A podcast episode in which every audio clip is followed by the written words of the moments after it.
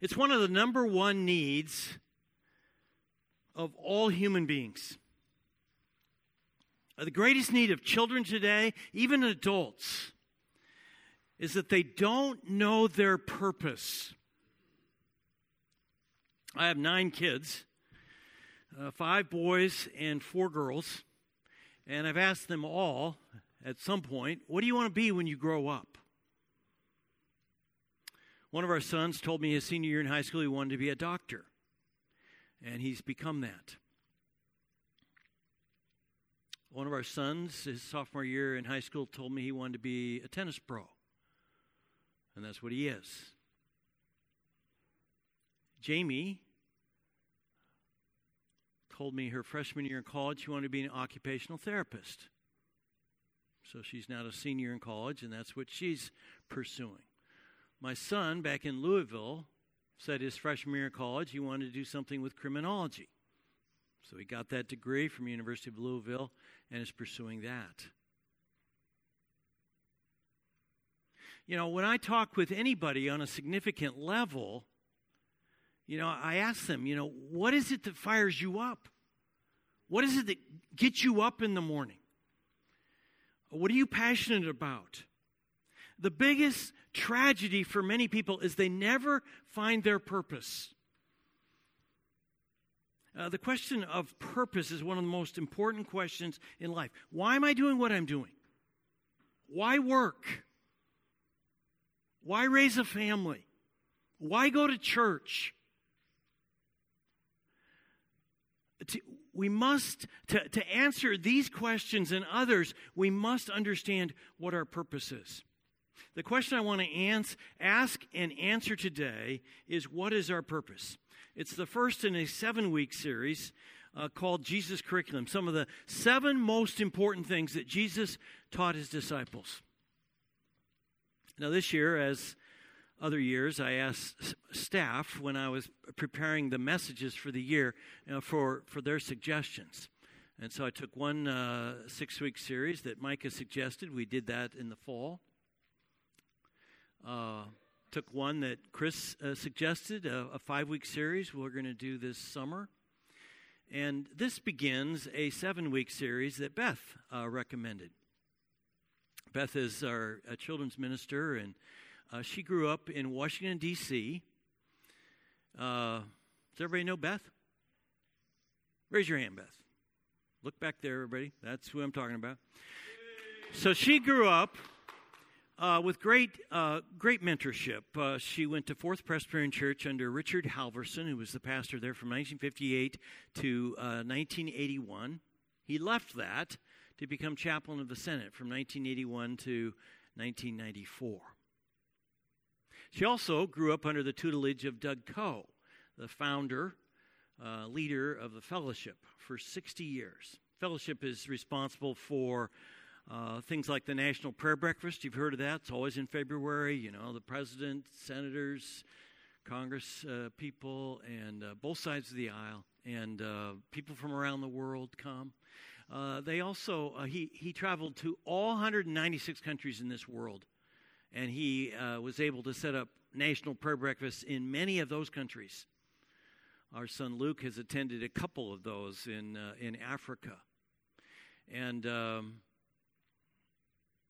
um, it, the, the, fellowship also is is for the uh, help set up the many prayer breakfasts that are around uh, the United States, cities all around the United States. Well, when uh, Beth's father died when she was 14, she said Doug became like a second father to her. She spent a lot of time in their home. Her best friend was Doug's daughter, and uh, Doug was her best friend's father. And uh, they'd sit around the dinner table, and he would ask them these seven questions and then answer them. And they've always stuck with her. He taught them over and over again to his children. Here they are. What is the purpose? What is the gospel? What is the work? What is the ministry? What is the church? What is the method of leadership? And what is the kingdom? So, what is the purpose? Jesus said, Love the Lord your God with all your heart and with all your soul and with all your mind. This is the first and greatest commandment. And the second is like it love your neighbor as yourself. Uh, Paul wrote, I want to know Christ. Yes, to know the power of his resurrection and participation in his sufferings, becoming like him in his death. To know Christ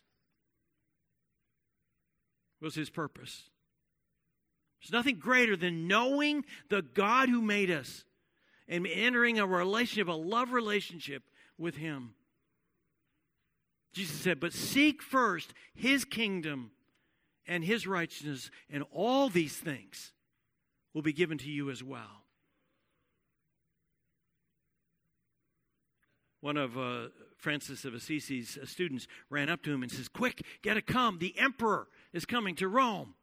And people were, were lining up on the, on the sides of the road, uh, and, and uh, Assisi didn't go. But he took a piece of paper and wrote on it Matthew 6:33, seek first God's kingdom and all these things will be added unto you. And he gave it uh, to a student. He says, Take this, put it on the end of a stick. If you get a chance, hold it up to the emperor. He can take it and he can read his purpose. If you had had a chance to meet the president or LeBron James or Tom Brady or the King of Kings, which would you choose? There is no greater purpose than to know the King of Kings and to enter into a love relationship with Him. That's our purpose. Jesus says, Yet anyone who is thirsty, let anyone who is thirsty come to me and drink. Whoever believes in me, as scripture has said, rivers of living water will flow from within them. By this he meant the Spirit, whom those who believed in him were later to receive. Jesus says, if you believe in me, if you follow me, if you love me, you'll become like a fountain. People love fountains. We're attracted to them. We, we like to see them. If we're like a fountain for Christ, people will be attracted. So turn to our text today, Matthew 22, if you have your Bible, 35 to 40, or you can page 990 on our Bibles. Jesus is at the temple in Jerusalem. This is the last week of his life. He was very popular. He had just raised Lazarus from the dead. And John tells us that many Jews came to believe in him after that. They would travel to Bethany to see Lazarus and Jesus. And Jesus has just come into Jerusalem uh, with people waving palm branches. He's riding a donkey. Throngs of people were on both, si- uh, both sides of the road leading up to Jerusalem. When we take our trip to Israel next year, we will, we will walk that path And a teacher of the law asked him a question. One of them, an expert in the law, tested him. So he's not just not just asking a question, he's trying to test him, catch him. Teacher, which is the greatest commandment in the law? Now, there are 613 commandments in the law. When, when, when we talk about the law, we're talking about the first five books of the Old Testament. So there's 613. If you want the cliff notes on these commandments, you look at the Ten Commandments. But Jesus gives here the executive summary. He says there's really only two commandments they cover all the Ten Commandments. First five of the Ten Commandments have to do with loving God. Second five have to do with loving our neighbor. And all the 613 would hang under these two.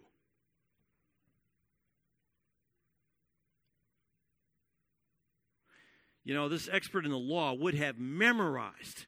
Can you believe that? Would have memorized Genesis, Exodus, Leviticus, Numbers, and Deuteronomy. Can you do that? It's unbelievable. He knew them all. He wants to know which is the greatest.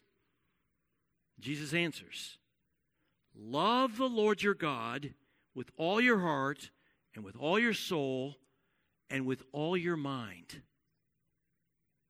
He quotes Deuteronomy 6, verse 5. This is one of the greatest, possibly the greatest text in the, in the law, in the Old Testament. Love the Lord your God with all your heart and with all your soul and with all your strength. Now, Mark tells us, Mark 12:30, love the Lord your God with all your heart and with all your soul and with all your mind and with all your strength. Now, did you notice the little differences in these three? So, Matthew says, Love the Lord God with all your heart, soul, and mind. Moses says, Love the Lord God with all your heart, soul, and strength. And Mark includes all four. Love the Lord your God with all your heart, soul, mind, and strength. Now, we talked about that all the Old Testament and New Testament, as written, was inspired by God. He saw to it through the Holy Spirit that they wrote without error. Why do we have these differences? So some people would say, well, did Matthew get it right or did Mark get it right? Well, the answer is they're both inspired by God and they both got it right. It tells us something about what the authors felt free to do. They felt free to summarize. Everything they wrote is not a literal transcription of what Jesus said. You know, apparently Matthew felt free to leave one word off. Mark put all four in. Probably Jesus said all four. I think that would be the best explanation.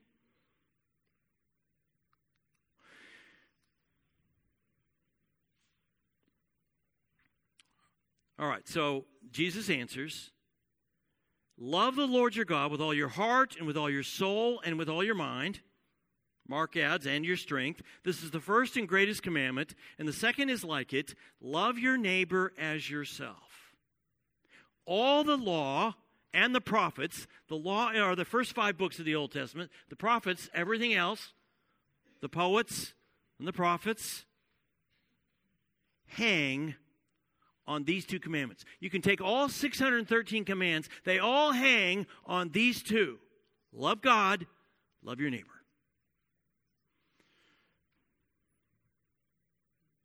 The purpose of our lives is to love God and people. So, if our purpose is to love God, how do we do that? If we say, I'm going to love God with all my heart, all my strength, all my mind. So help me. We'll never get there. When loving God becomes an obligation, it becomes about yourself. And that's what it was for the Pharisees. To avoid love for God being an obligation, we need to see that to love God means to fall in love with Him. I think we make a mistake as followers of Christ when we put all of our emphasis on serving God, sharing Christ, obeying God. Jesus said the greatest commandment is to love God.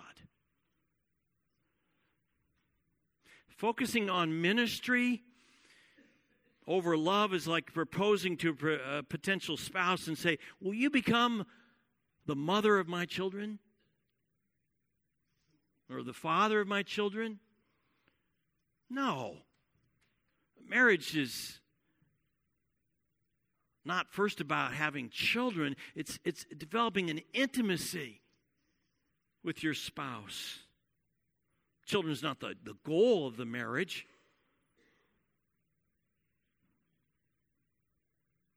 Loving God is a prerequisite for serving people and sharing Christ and obeying God. Jesus said we're to love God with all our heart. What does it mean to love God with all our heart? Heart in the Old Testament does not refer to the muscle that pumps blood. It refers to the, the, the inner core of our being. It's like the control tower in our life, the inner self, the source of our deepest desires. Jesus says, The mouth speaks what the heart is full of. Have you ever blurted out something terrible to somebody else? And then afterwards, you're so embarrassed with what you said. Well, what happened? Well, likely you said something that was building up inside of you resentment or anger, and it just came out. To deal with those feelings, we need an inner heart change. The prophet Ezekiel writes, uh, speaking for God, I will give you a new heart and put a new spirit in you. I'll remove from you your heart of stone and give you a heart of flesh. We can't love God on our own. We come to God and admit, I can't love you. Even though you're wonderful, I don't have the capacity. I'm completely incapable. And so we, we fall down before Jesus and invite him into our lives. He comes in, he puts the Holy Spirit in our lives, and he begins to remake us from the inside, gives us a love for God. Solomon writes, above all else, guard your heart, for everything you do flows from it. Guard what you think about, guard what you focus on, guard what you look at. Why? Because you've fallen in love with God. You want to love what He loves. You want to focus on what He, cares about. Jesus also says we're to love God with all our soul. What's the significance of soul? The soul is the spiritual counterpart to the physical body, it's your inner self, it's the real you that you take with you to heaven. The Hebrew word for soul, nephesh, implies the totality of a person's being, your complete unique self. The Greek word for soul, psyche, from which we get our word psychology, refers to one's unique personality. It's what makes you uniquely you. To love God with all your soul means to love you love him uniquely as only you can do. It means that you might worship God differently than I will. Jesus also says we're supposed to love God with all our mind. Loving God with all our mind starts with an active decision to fix our minds on Jesus. The Apostle Paul writes, Set your minds on things above not on earthly things. The writer to the Hebrews says, Therefore, since we are surrounded by such a great cloud of witnesses, let us throw off everything that hinders and the sin that so easily entangles. Let us run with per- perseverance the race marked out for us, fixing our eyes on Jesus, the pioneer and perfecter of our faith. For the joy set before him, he endured the cross, scorning its shame, and sat down at the right hand of the throne of God when we allow thoughts of pride and lust and greed to dominate our thoughts, it pollutes our entire being. Apostle Paul writes in 2 Corinthians 10 We demolish arguments and every pretension that sets itself up against the knowledge of God, and we take captive every thought to make it obedient to Christ. We want to think good thoughts take captive our minds. Depending on your point of view, odds are you're either pro Trump or pro Pelosi. You're on Team Queen or Team Meghan. But God says we're to love everybody, both sides. We treat everyone with kindness and respect because we realize everyone is created in the image of God.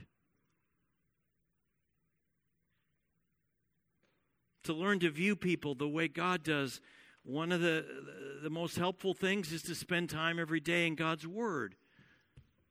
I, you know, I encourage you to spend at least 15 minutes a day. And we just talked about over the last several weeks that the, the Bible is God breathed. So when you're spending time in the Bible, you're actually hearing from God. Uh, loving God with our mind means to use our intellect. Astronomer Galileo said, I do not feel obliged to believe that the same God who has endowed us with sense, reason, and intellect has intended us to forego their use. God has given us minds to use. Some people say Christianity is anti science. Quite the contrary. We believe God has given us minds to use. Some of the greatest scientists in history have been Christians. We're not afraid of science proving that there is no God. Quite to the contrary, we believe that the more we study about this world and about this amazing universe, the more, more it points to a intelligent creator God. The Apostle Paul says, For since the creation of the world, God's invisible qualities, his eternal power and divine nature, have been clearly seen. You can just see that there's a God by looking around being understood from what has been made, so that people are without excuse. Jesus also says we're to love God with all our strength. What's the significance of loving God with our strength? The Hebrew word for strength, meod, denotes a, a sense of exceeding effort. Heart, soul, and mind all refer to our inner self our strength refers to our outer self, our body. So, loving God with all our strength might be setting our alarm for a little bit earlier so we can spend time with God and His Word before we get rolling on our day. It might mean getting up to come to church, even though you maybe you would, you know, you need a to sleep in. It might mean eating carefully, taking time for physical exercise. The expert in the law asked Jesus to tell him what's the greatest commandment of all these 613. Jesus surprised him by adding a second commandment. The second is like it love your neighbor as yourself. The, really, the religious expert asked for a singular answer. Jesus surprised him by adding Exodus 19:18 to Deuteronomy 6, 4 to 9. Do not seek revenge or bear a grudge against anyone among your people, but love your neighbor as yourself. I am the Lord. Why did he do this? Because the expert in the law did not realize you can't separate love for God from love for neighbor. When we love our neighbor, we're loving God because every person is made in the image of God. How we treat our neighbor is how we treat God. Loving God includes loving our neighbor.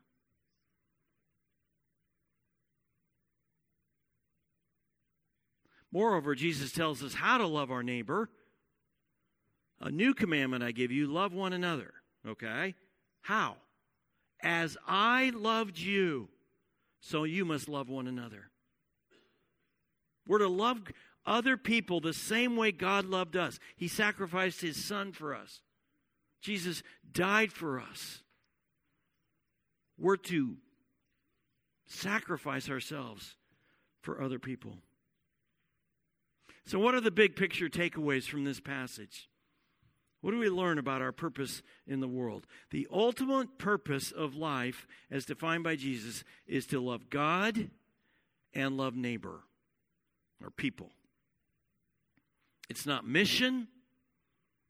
It's not bearing fruit. It's not making disciples. These are byproducts of love for God. You love God and you want to serve Him. You love God and you want to share with people how they can come to know God through Christ. You love God and you want to live an obedient life that honors Him. The key to loving God is not to see it as a duty, but to fall in love with God. If you're married, or you've been married, or you have or have had a boyfriend or girlfriend, you talk about falling in love. That's what we do with God. Loving God means to give Him our heart, soul, mind, and strength. We love Him with all that we have. And loving in God includes loving our neighbor.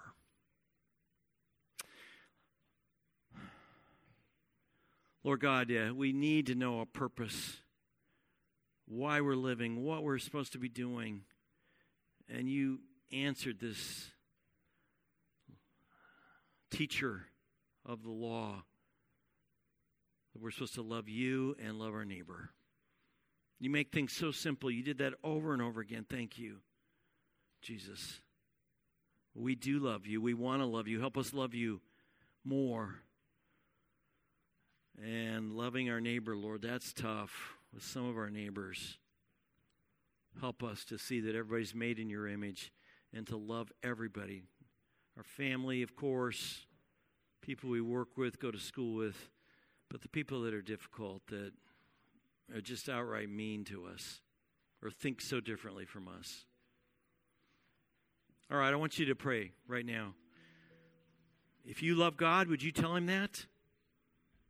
Do you want to love him with all your heart, soul, mind, and strength? Love your neighbor. You pray.